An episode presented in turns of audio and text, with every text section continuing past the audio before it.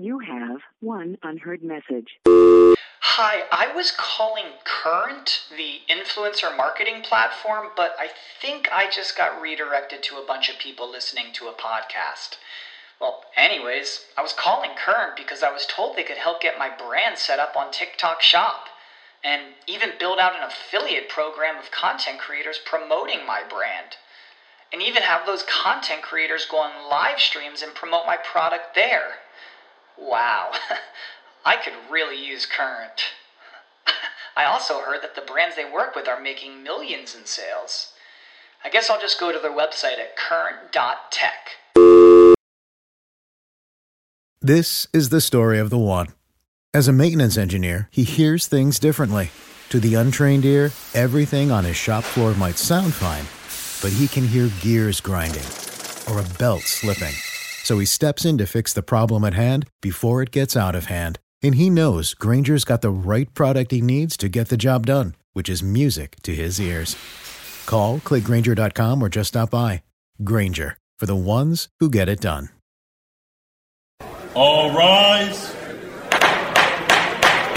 Welcome to the Cyber Law and Business Report. Get the top story on the hot button internet legal topics of the day. This is your home for the latest on internet law and policy. Hear the latest net trends impacting business and have your questions answered right here. This is the Cyber Law and Business Report.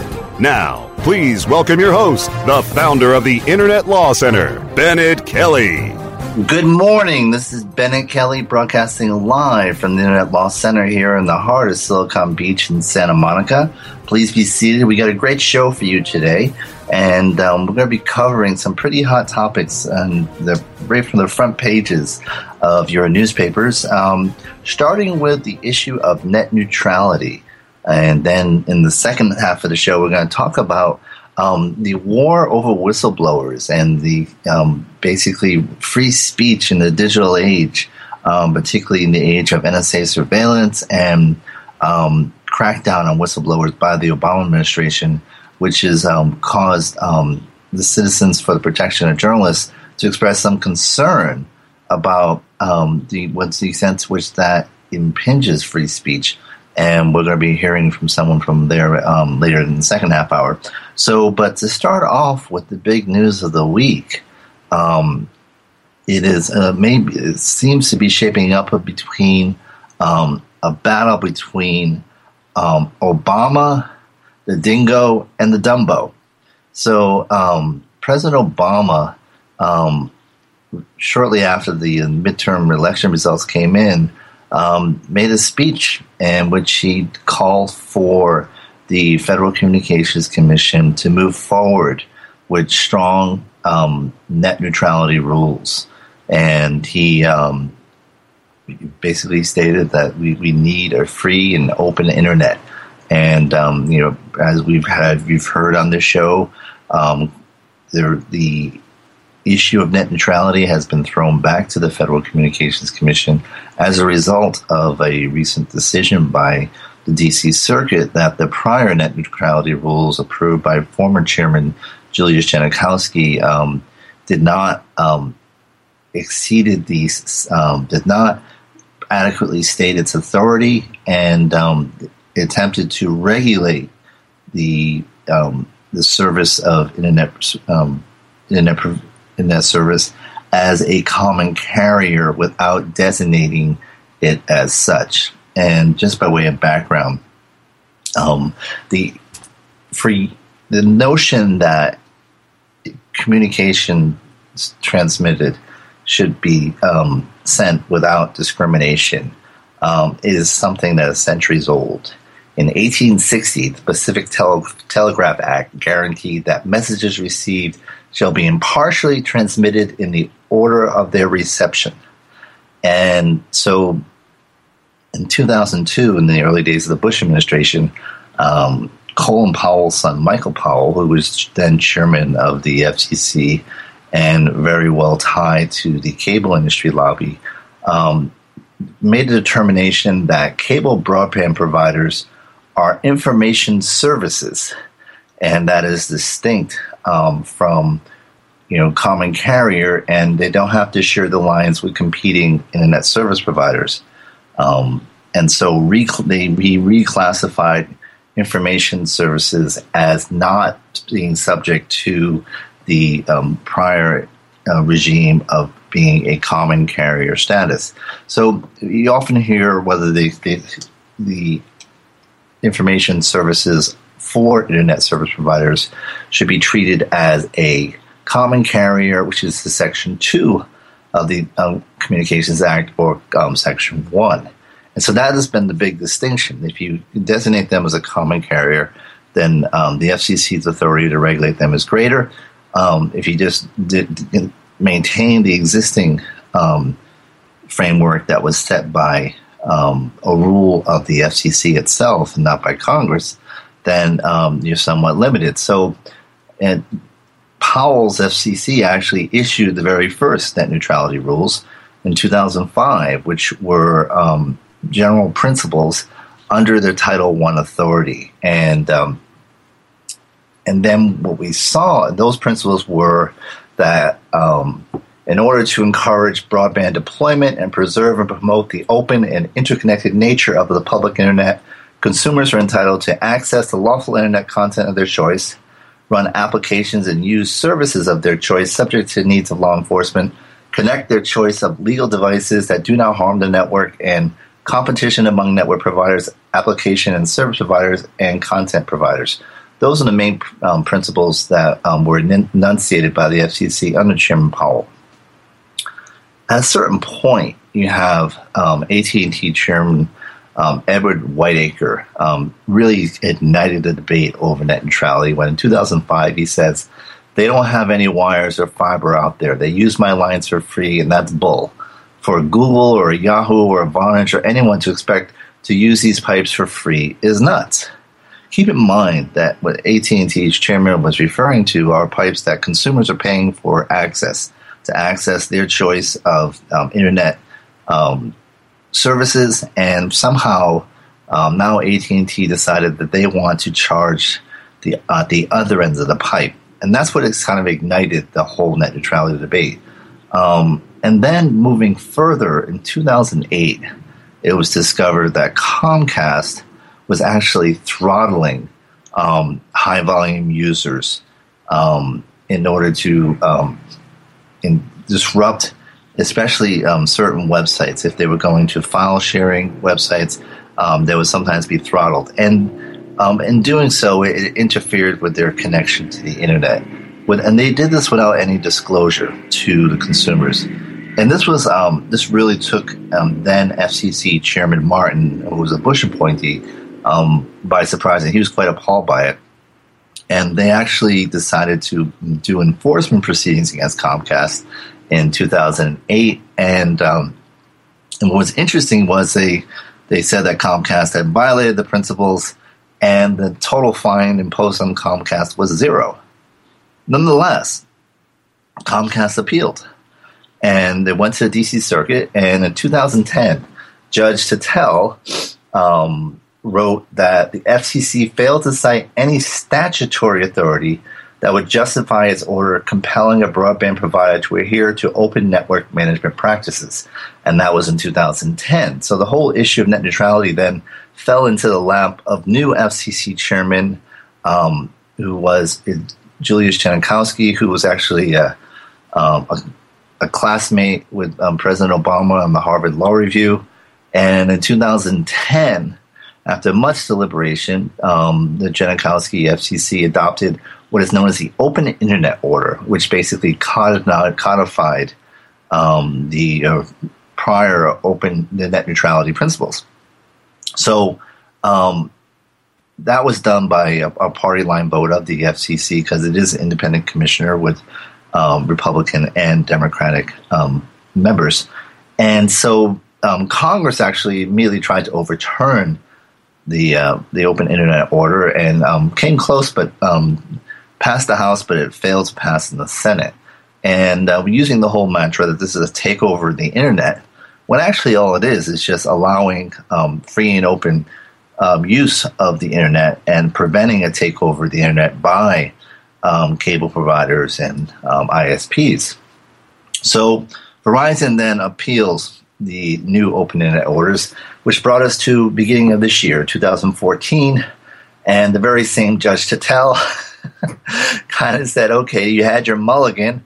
Uh, what'd you do with it?" And uh, he recognized that the for the first time the FCC has authority over the internet, but they cannot impose common carrier obligations, which is the Section Two obligations you often refer to, um, without reclassifying broadband providers.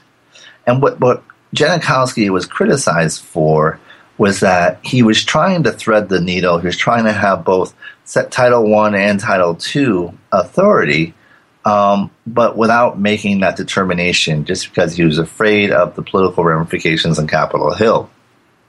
So all this blows up, and um, it falls into the lap of new FCC Chairman um, Wheeler, um, who a lot of people were somewhat suspicious of because he had been uh, uh, spent his career working with the cable lobby, and so um, to to that point, um, last week tonight with John Oliver, one of the very first segments was a very amusing piece um, that compared um, Chairman Wheeler to a um, entrusting net neutrality to Chairman Wheeler was akin to entrusting your baby to a dingo.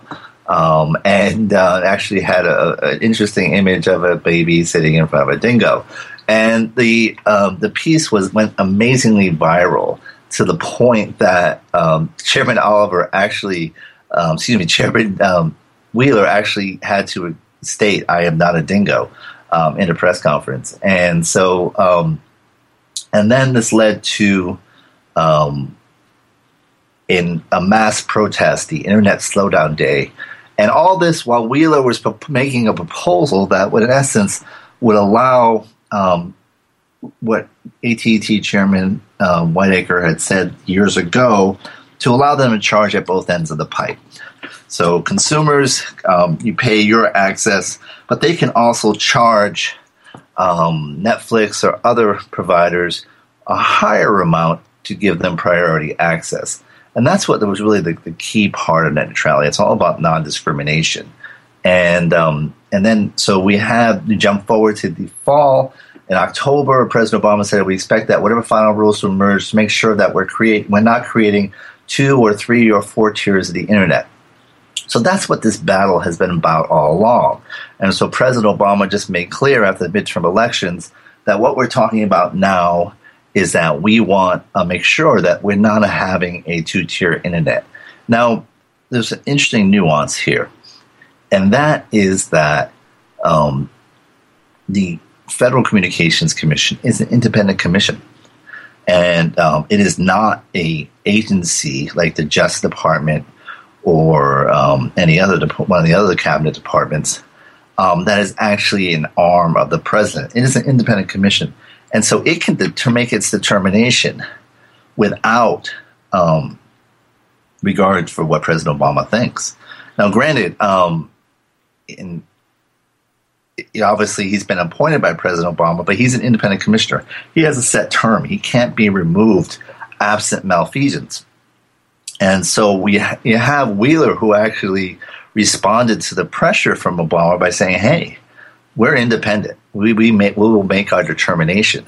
Almost expressing some some a bit of umbrage um, at the pressure from the president. So you have this showdown between the president and the commissioner of the SEC that he appointed himself um, on an issue that the president campaigned on. You know, net neutrality was something he's campaigned on both in his election and reelection. And so this was an important issue for him. And so um, then you throw into the mix, um, you throw into the mix now with this going on, and um, you have Senator Ted Cruz, who's um, definitely been known to um, to make controversial and sometimes ill-informed statements. And he said that applying net neutrality um, would be like applying Obamacare to the internet. Um, the analogy made absolutely no sense. It was something that wouldn't even make it wouldn't even fly on Dumb and Dumber. Um, so it, it, actually backfired, and there's a great piece um, by Oatmeal just totally um, eviscerating um, Ted Cruz for making this idiotic remark. So, um, you know, net neutrality is not about a government takeover of the internet. It's quite the opposite. It's about establishing rules that have been in place, you know, for centuries, that you don't have discrimination, and that everything that we've talked about um, over the years about what neutrality is about, it's about preventing discrimination um, for example. And, the, and a lot of the cable providers have said, well, you know, there's no evidence that of these things actually happening. That's what they said in 2006, 2007.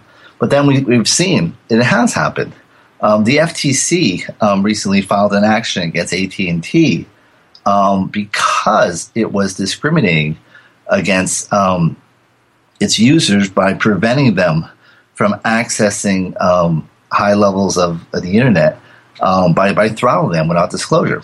And, um, and we've also seen evidence where Verizon has blocked messages based on its political content. Another ISP blocked messages um, that were pro labor during a point when they were in a labor dispute. And so we don't, the issue is not who's taking over the internet. No one's taking over the internet. The issue is do you want the cable providers to be able to be gatekeepers, to establish a toll booth on the internet? That's what this is about. The internet has thrived because of the open rules that have been in place. The internet was created by the government. You know, the government isn't taking it over. Government's allowed it to be privatized. But what it wants is to be able to use, you can use the roads like an information highway. Right now, you can get on the highway and you can go wherever you want. Um, the cable companies want to set toll booths. They want to set um, roadblocks so that you know they have preferred fast lanes, and that's what this is really about. And um, we had over three million people comment on the FCC rules. So it's clear the public wants net neutrality. In fact, in Colorado, where uh, a Republican senator uh, was elected over the incumbent Democrat, um, the state also p- passed an uh, initiative that overrode a state law that blocked the ability of municipalities to set up open um, Wi-Fi, and um, so public wants uh, a free and, and wants a, a free internet. It wants it to be able to something they can access without restrictions, and um, so that's what this is really about. This is about internet freedom, and um, so it's been an interesting week. Um, we still have to see what the FCC will do. They will have to, you know, initiate a rulemaking proceeding and see what rule does come out. But um, to simplify this as a takeover of the internet, or even more stupidly, as Obamacare for the internet, which is kind of akin to you know Senator Stevens's comment that the internet is not a series of tubes. I mean, those two are probably the stupidest things ever said about the internet by anyone in public office. Um, it's just misleading. So, but um, we're going to be taking a break in a moment, and when we come back, we're going to be talking about a very controversial aspect um, of the Obama administration right now, and that is its war on whistleblowers and we'll have um, someone from the, the Committee to Protect Journalists after these messages. You're listening to Cyber Law and Business Report. Stay tuned for more of the Cyber Law and Business Report after this brief recess for our sponsors. Hey, this is Danny Sullivan to talk to you about Bruce Clay Incorporated. They've made Inc. magazine's list of growing private businesses and have exhibited and sponsored at my conferences since the very beginning. You've seen their search engine relationship chart or you've read their SEO code of ethics, so you know they're SEO experts. But did you know they can help you with PPC, web analytics, web design, marketing strategy, promotion, and branding? Yep, get everything you need for success in the online marketplace. You can check it out from the professionals at Bruce Clay Incorporated. For over 10 years with offices worldwide, they've got the answers you need. Check them out today at bruceclay.com. There are over 70 million active podcast listeners in the U.S. Webmasterradio.fm reaches them all with the largest global distribution of any online business to business podcast network through iHeartRadio, iTunes, Stitcher, and the webmasterradio.fm mobile app, we can target and place your message in front of those active listeners immediately. Now, your message can be delivered with less commitment and investment on over 20 hours of weekly original content hosted by the most respected names in digital marketing. Thanks to an exclusive private offer available for a very limited number of companies. But you must act fast. Email sales at webmasterradio.fm today and get your message delivered now. Whether you are an online business or domain name investor, you need access to the best names With over 270 million domains already registered, finding the right names at the best price requires a great wingman. Namejet.com puts you in the pilot seat by giving you fast and unparalleled access to some of the best premium and expired domain names on earth. As the number one domain name auction platform, Namejet.com is the best place to find domains for your business or investment. So light the afterburners to the domain name aftermarket and fly over to Namejet.com at Mach speed to get great domains today. Namejet.com. ShipStation helps online retailers ship orders faster. It's so easy to set up and use. ShipStation gives you tools to automatically import, manage, and ship your orders in the most cost efficient way. Save money with the best USPS rates possible, as well as a free USPS account. ShipStation integrates with all the most popular e commerce platforms and shipping carriers. Get shipping done no matter where you sell or how you ship. Webmasterradio.fm listeners get an additional 30 days free after the free 30-day trial. Go to shipstation.com slash webmasterradio now. Shipping Nirvana starts here. The best gavel to gavel legal news and information on the net is right here. This is the Cyber Law and Business Report, only on webmasterradio.fm.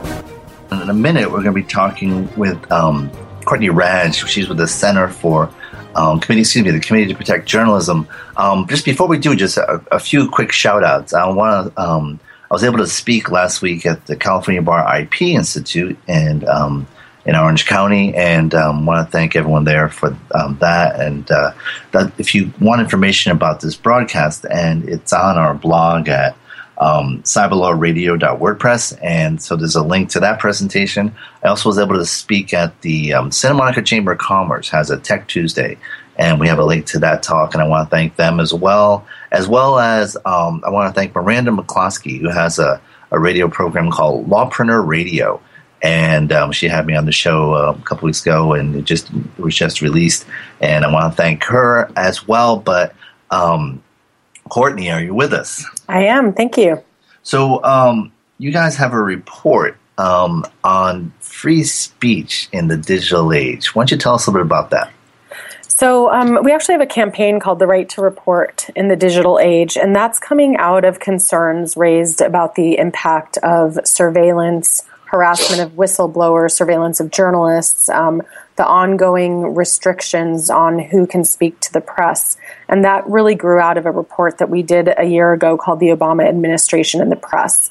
And what's interesting is that the Committee to Protect Journalists, um, founded in 1981, has primarily focused for, since our we came into being on the global threats to press freedom. But what we saw happening in the United States when President Obama came into office, pledging open government, um, but then routinely curbing the disclosure of information, um, aggressive prosecution of leakers of classified information, this broad electronic surveillance programs, um, that they were having this profound impact on journalists. And so we had to turn inwards and examine the real profound impacts that that's having on journalists and especially investigative journalists in the journalism in the United States. And we recently um, did an assessment of what, if any, progress has been made a year later. And, you know, essentially very little has been made. Now, what's interesting is that we came up with a series of recommendations for the Obama administrations about steps that could be taken to protect journalists and protect um, the press in the digital age.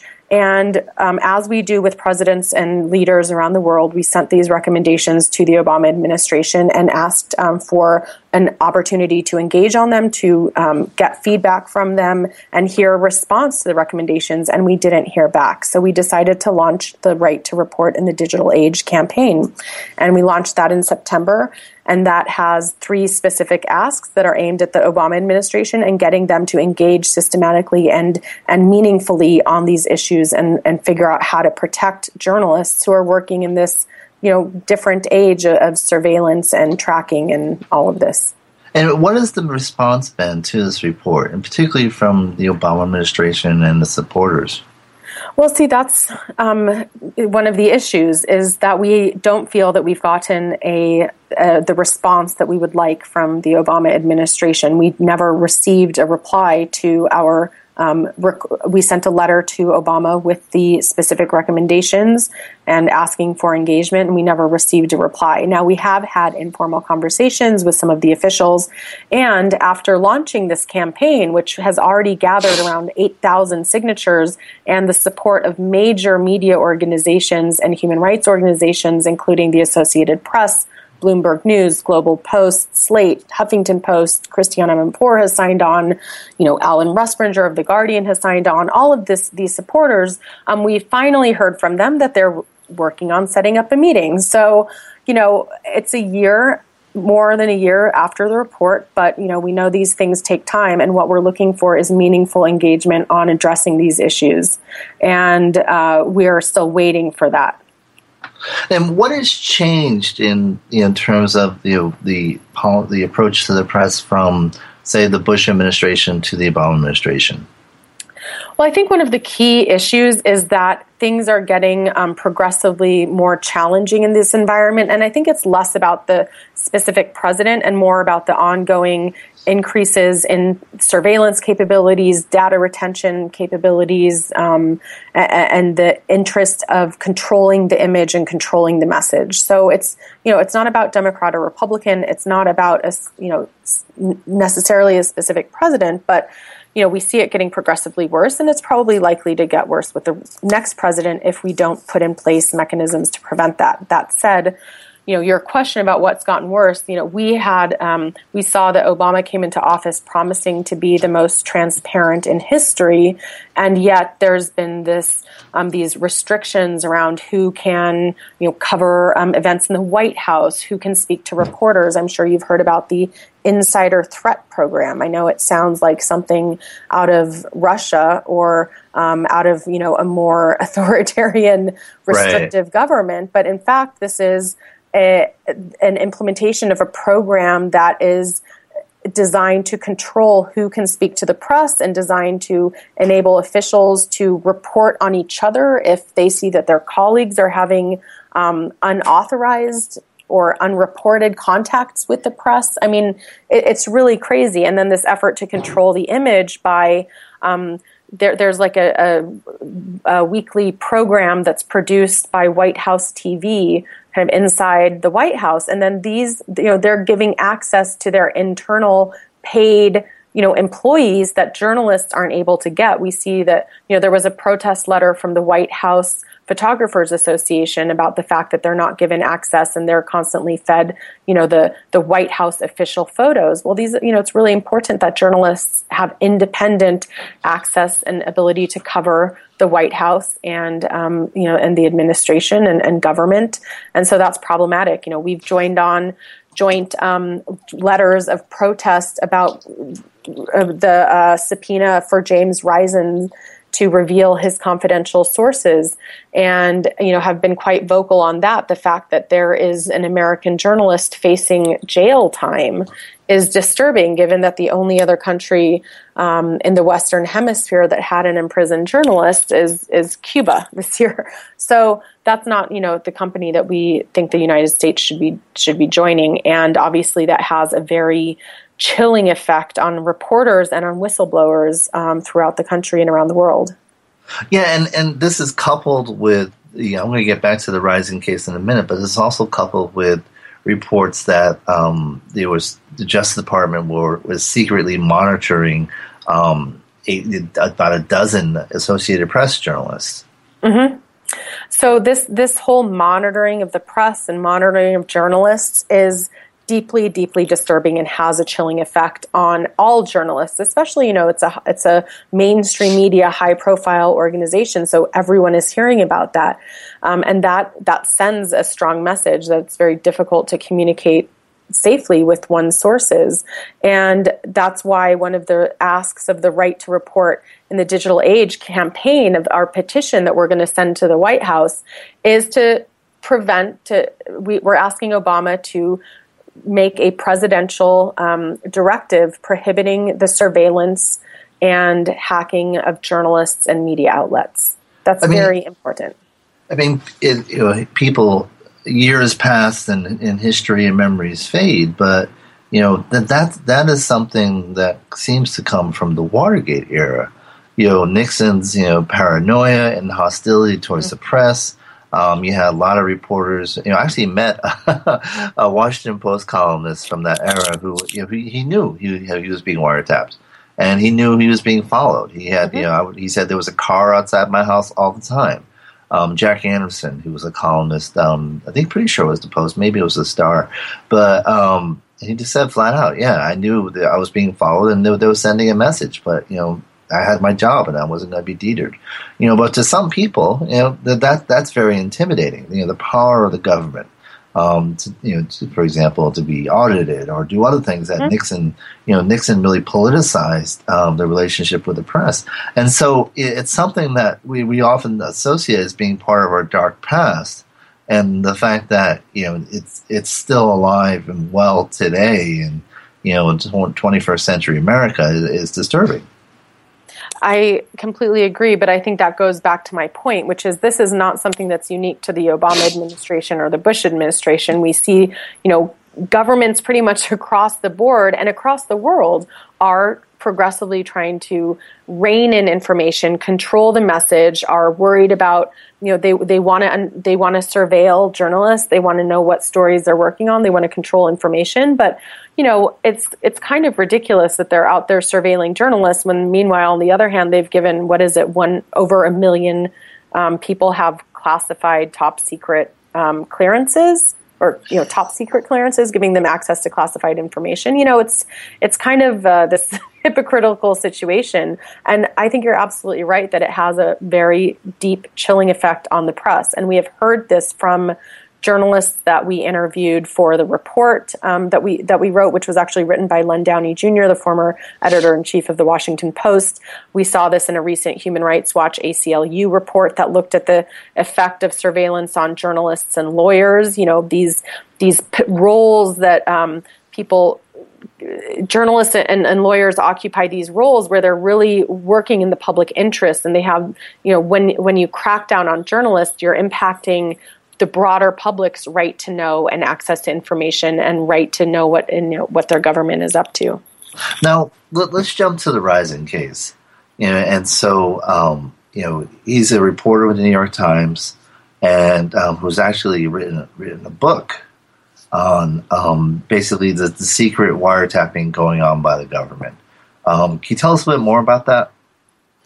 Yes. So, um, you know, James Risen is, is a journalist with the New York Times, as you mentioned, a former colleague as well. And he is one of the nation's preeminent um, investigative journalists. And his, you know, he's brought to light really important information that was unknown um, to to the public, and that is important for us, you know, as the public to understand in this in this process. And um, you know, he is now being subpoenaed. He, he's been subpoenaed multiple times. It's now, it was, um, his objection to that was rejected by the court. And so now, if he does not um, essentially act on that subpoena, he faces jail time, as I mentioned, or fines. And fines can be equally chilling on journalism because it can, you know, journalism is not a highly paid profession to begin with, and it can certainly then have a chilling effect in that way. Now, um, what we what we see is that Holder has uh, Attorney General Holder has said some things like, you know, no journalist is going to go to jail for doing his job under my watch. Well, first of all, you know, statements by an attorney general does not equal policy, right? So there, we would like to see some actual action taken, which is to withdraw the subpoena. Um, we actually delivered a petition signed by more than 100,000 people, including many Pulitzer Prize winners and other leading journalists, to um, the Department of Justice, calling on them to withdraw that subpoena. And of course, as usual, we're just you know we're disappointed by the lack of response and the lack that you know the government has not seen what an impact this is having on you know journalism and the public at large.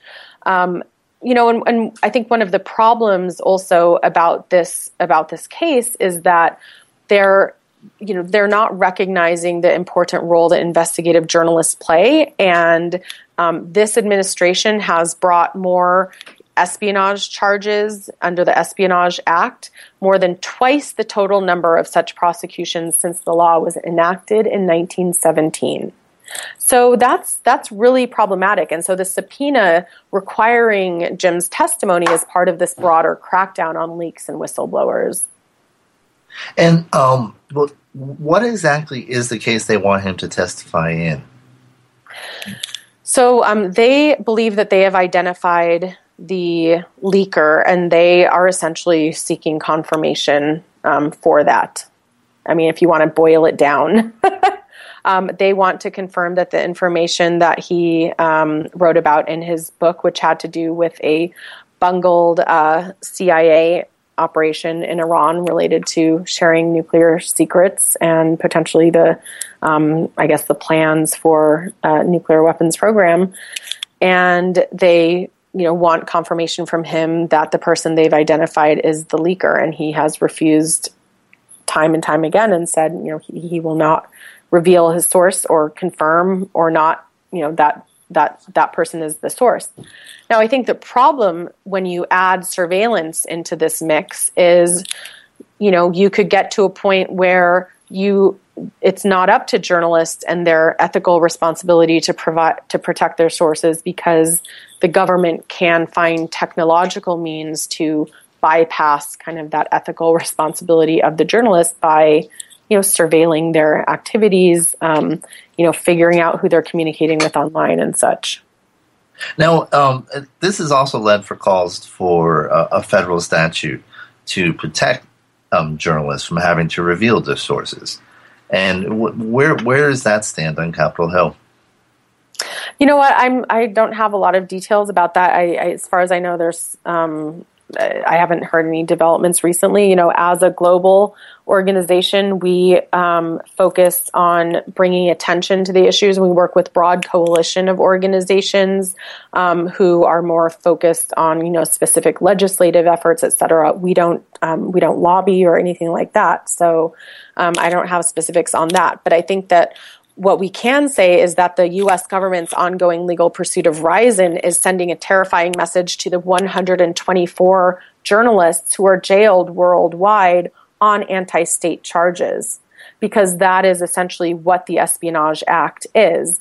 And what does that do? That detracts from the United States' normative power abroad.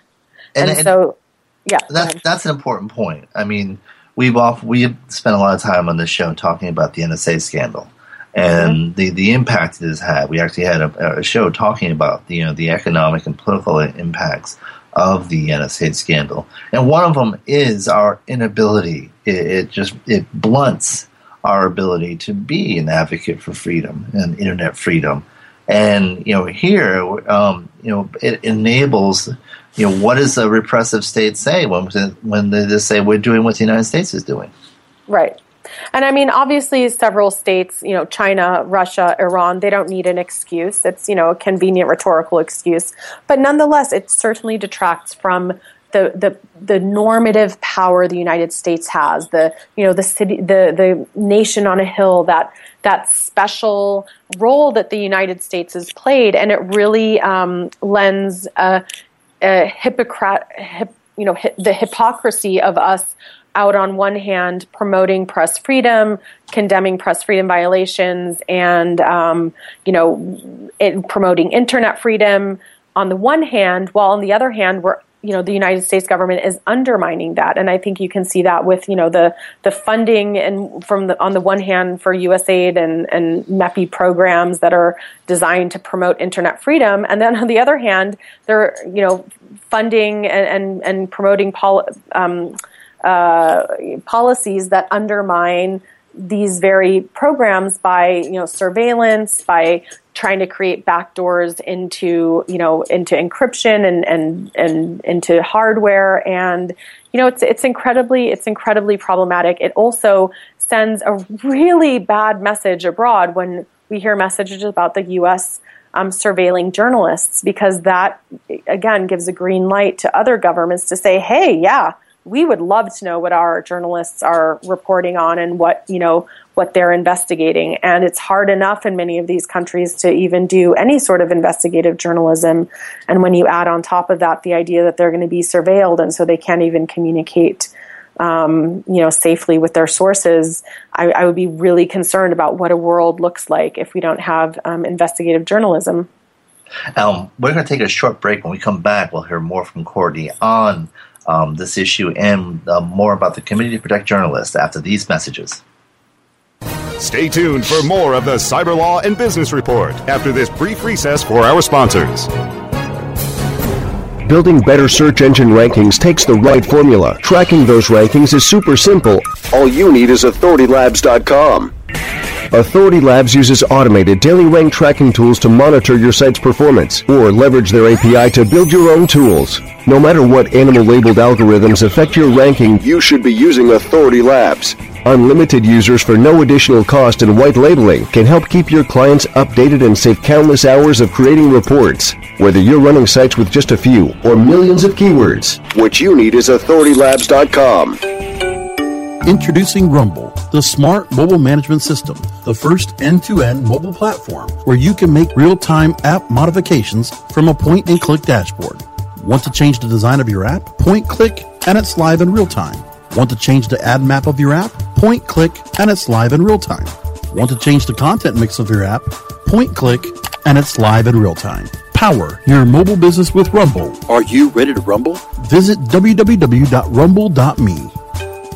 InternetMarketingNinjas.com is the online dojo of the highly trained and skilled Internet Marketing Ninjas. Disavow documents, reconsideration requests, panda and penguin penalties. Let our superior SEO ninjas confront all of your link related issues. The Internet Marketing Ninjas are equipped to master any marketing exercise, content creation, authorship, link building, PPC, and more. Plus, build more buzz for your brand with our social media marketing strategy. Discover all that the Internet Marketing Ninjas can do for you. Visit the online dojo now at InternetMarketingNinjas.com. When you started your business, you first listened to your professors.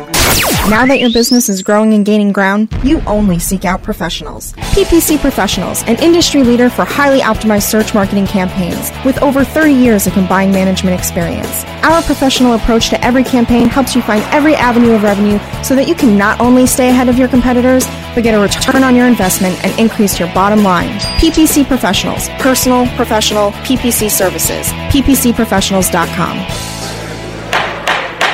The best gavel to gavel legal news and information on the net is right here. This is the Cyber Law and Business Report, only on WebmasterRadio.fm. And we're back, and we're talking with Courtney Radsch with the Committee to Protect Journalists. And um, Courtney, can you tell us a bit about your organization? Um, Sure. Uh, the Committee to Protect Journalists is, well, the name is pretty self explanatory. Um, we were founded in 1981 and we work globally around the world. Uh, we use journalism to protect journalists. And um, we were started because of concerns about what was happening to our colleagues uh, abroad. And the we promote press freedom worldwide. We take no government funding um, or intergovernmental funding. And we defend the right of journalists to report the news without fear of reprisal. And so we seek to ensure the free flow of news and commentary by taking action whenever journalists are attacked. Um, that can include imprisonment, being killed, kidnapped, threatened, censored, or harassed. And one of the ways that we do this is we systematically track each and every killing of a journalist. We produce an annual prison census um, where we look at the number of journalists imprisoned around the world on December 1st. And um, that's unfortunately a disturbing number. Both of those are at historic highs in the past two years. Um, we also track on a regular basis, daily. We're kind of like a news service for attacks on the press around the world. And we also work not only on individual cases, but also on broader issues like protecting the platforms where journalism occurs or ensuring that, um, you know, issues like surveillance, that the press freedom dimensions of that are understood. Now, we, we've had um, someone from your organization on in the past. I think when we were talking about um, some of the um, drug cartel um, mm-hmm uh, murders that were being done on for in on journalists there in Mexico. And um, but looking at your website, I mean, so far this year, 42 journalists have been killed, mm-hmm. and um, last year, 211 uh, journalists imprisoned. and that's both online and offline. I mean, bloggers in, are going to jail, bloggers mm-hmm. are being killed, and so you know, from an online perspective, you know, being in, in it's not just because you're not boots on the ground, you're not, you know, standing at a with your little um, press badge, and you you think you may be safe on the internet. Guess again, and um, so. Um, I think what you guys do is a very valuable resource, and just seeing the number of journalists have been killed um, the last few years, it's quite alarming. It is cre- incredibly alarming. I mean, murder is the ultimate form of censorship, and the fact that we have, I mean, that journalism is literally a deadly job, and yet it is so essential to to democracy and to the ability of people to participate in their in their you know in their societies and they're so vital in the balance of power between a government and its people that when they're killed it has this really profound exponential impact. Um, with the imprisonment of journalists we also see that this is part of this broader trend um, that in the us but you know abroad that i was talking about this efforts to control the message to um, clamp down on on criticism and dissent and critical voices or or you know those who are poking too deeply into um, corruption and human rights abuses. And it's deeply problematic that we see so many imprisoned journalists. Um, but it's you also see that journalists who are fleeing into exile uh, we have a journalist assistance program where we provide emergency assistance to journalists who are facing imminent threats, um, and in some cases, we're able to help them, you know, flee into exile or leave their leave their hometowns for a bit so that they can get out of harm's way. Um, but you know, the the past couple of years have been some of the most I mean, they are the most dangerous on record since we started keeping, um, you know, tallying these the, this information, um, you know, years ago. Now, um, your, your, background, I found your background interesting, um, mainly because some of the similarities. You've got your PhD um, from American University in Washington, D.C., mm-hmm. and um, that was the School of International Service. It was, yeah. I did my, I actually um, did my research in Egypt uh, prior to the uprising, and I was looking at the political impact of cyber activism. Uh, before there was a political impact, actually, I was very interested in looking at the impact of new media on politics. And when I went to Egypt in 2006, I actually thought I'd be looking at the impact of satellite television and Al Jazeera and all of that um, in Egypt. And what I found instead were, I mean, there were other people studying that, so I wanted to look at something unique. And I started looking at, at and meeting these bloggers and these young people who were, you know, using the space online that was much freer and more open um, and had this kind of cross ideological solidarity that didn't exist in the mainstream media and that through their engagement online and, and building these these relationships with each other and across activist networks um, i thought that there would be something interesting there and indeed um, you know, there there was a political impact as we saw in terms of the uprisings that emerged and were led by these youth leaders who had created this, you know, infrastructure and movement um, over several years prior to the 2011 uprisings. And when you were at um, American, did you do any work with the Professor Yukata? I didn't, unfortunately. Okay, you also went to Georgetown, and that's where I got my law degree. Oh, so, okay. um, yeah, with two, two, two of my alma maters you covered, and um, and so in and then you worked with UNESCO for a while. Um, where, yes. where, where was that in Egypt? No, so I worked with UNESCO in the headquarters in Paris, and I was look I was managing their freedom of expression work in the Arab region and helping develop the strategy for promoting freedom of expression, including independent media in the Arab region, as well as producing um, a major report for them on world trends in freedom of expression and media development, and looking at what are these global trends that are happening.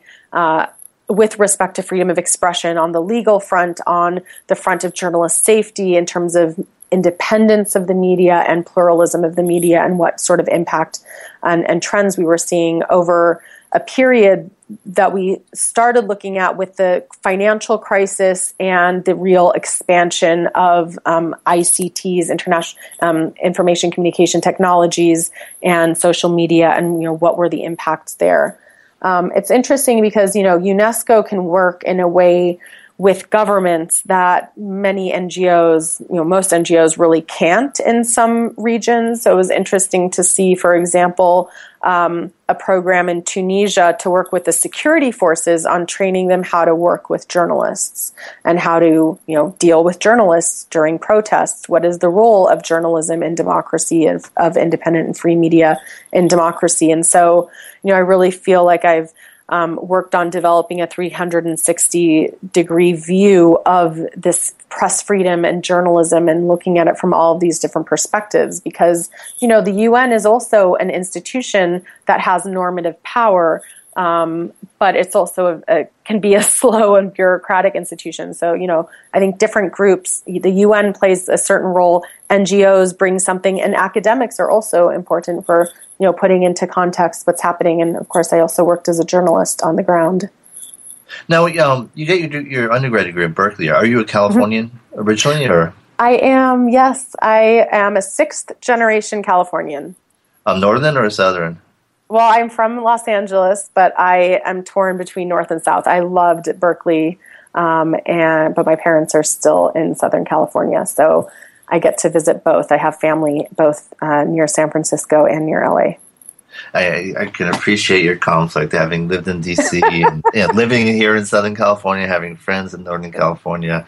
I mean, the, the, I can't three of the best places to be in the U.S., frankly. Mm-hmm. But um, I want to thank you for taking the time with us today. And um, tell us if people want to find out more about your organization, where, where should they go?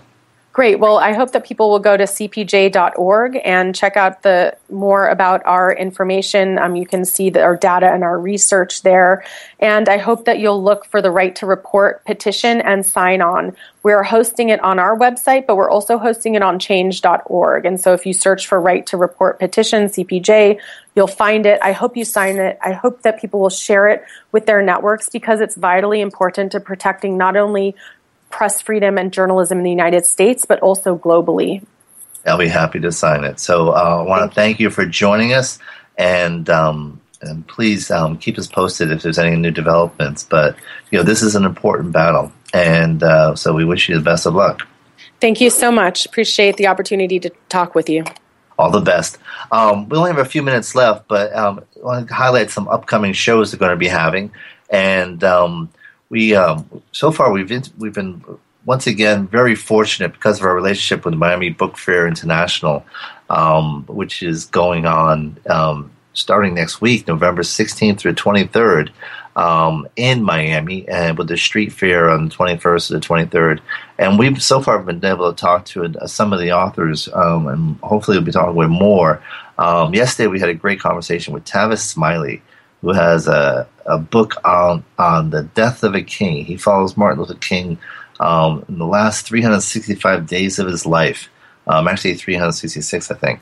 And um, it's a fast, fascinating book. And you know, Tavis is you may well know he's a well-known media figure. Um, very entertaining, and we had a great discussion on the issue, um, Death for King. So we'll be airing that shortly. In addition, um, had a great discussion with Ross Baker on um, Is Bipartisanship Dead? And uh, he's a highly regarded professor at Rutgers University. I actually met some of his students after interviewing with him. And uh, he's just a very engaging man. And um, so we, we had a great discussion really about the state of politics on Capitol Hill today. And so we'll be airing that shortly. And uh, we, uh, we're still working out the details with a number of other notable authors, and we'll keep you posted as that comes along. But definitely, um, we're looking forward to highlighting, and we thank uh, Miami Book Fair International for their assistance and uh, for having uh, bringing us some very interesting and stimulating discussions. And we look forward to airing that for you. Um, other than that, um, that's all we have for this week. Um, we, again, the net neutrality battle just is getting interesting and interesting interestinger and interestinger, uh, to paraphrase the curiouser and curiouser quote. But um, you know, keep in mind, don't don't allow this to become sloganized. You know, taking over the internet doesn't mean anything. It's it's a meaningless phrase. That the people who say that don't know what they're talking about. Um, you know, this is not a takeover of the internet. This is about preventing a takeover of the internet by the cable companies, and that's what this is about. This is about you know allowing people to, to make you pay twice um, pay for your internet access and pay um, charge people to reach you. And um, you know that's just isn't part of a free and open internet. So this is Bennet Kelley with the Internet Law Center. I want to thank you for joining us today. Uh, more information again, check out our blog cyberlawradio.wordpress. Follow us on Twitter at cyberlawradio, and um, check out the Internet Law Center. We're at internetlawcenter.net um, and down based in downtown Santa Monica. This is and Kelley. Have a great week. Nice talking to you today. Be safe. Court is adjourned.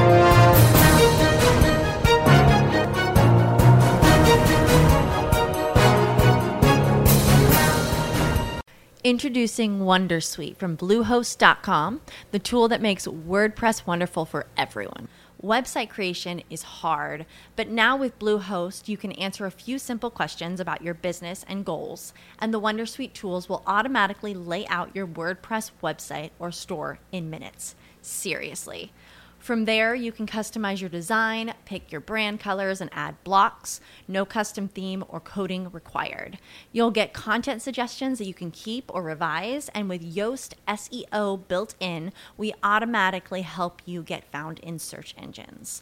From step by step guidance to suggested plugins to an AI powered help bot, our built in tools make WordPress wonderful for everyone.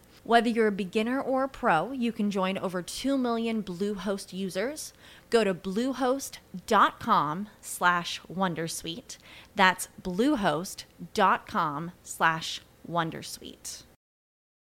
When you need mealtime inspiration, it's worth shopping Kroger, where you'll find over 30,000 mouthwatering choices that excite your inner foodie. And no matter what tasty choice you make, you'll enjoy our everyday low prices, plus extra ways to save, like digital coupons worth over $600 each week. You can also save up to $1 off per gallon at the pump with fuel points. More savings and more inspiring flavors make shopping Kroger worth it every time. Kroger, fresh for everyone. Fuel restrictions apply.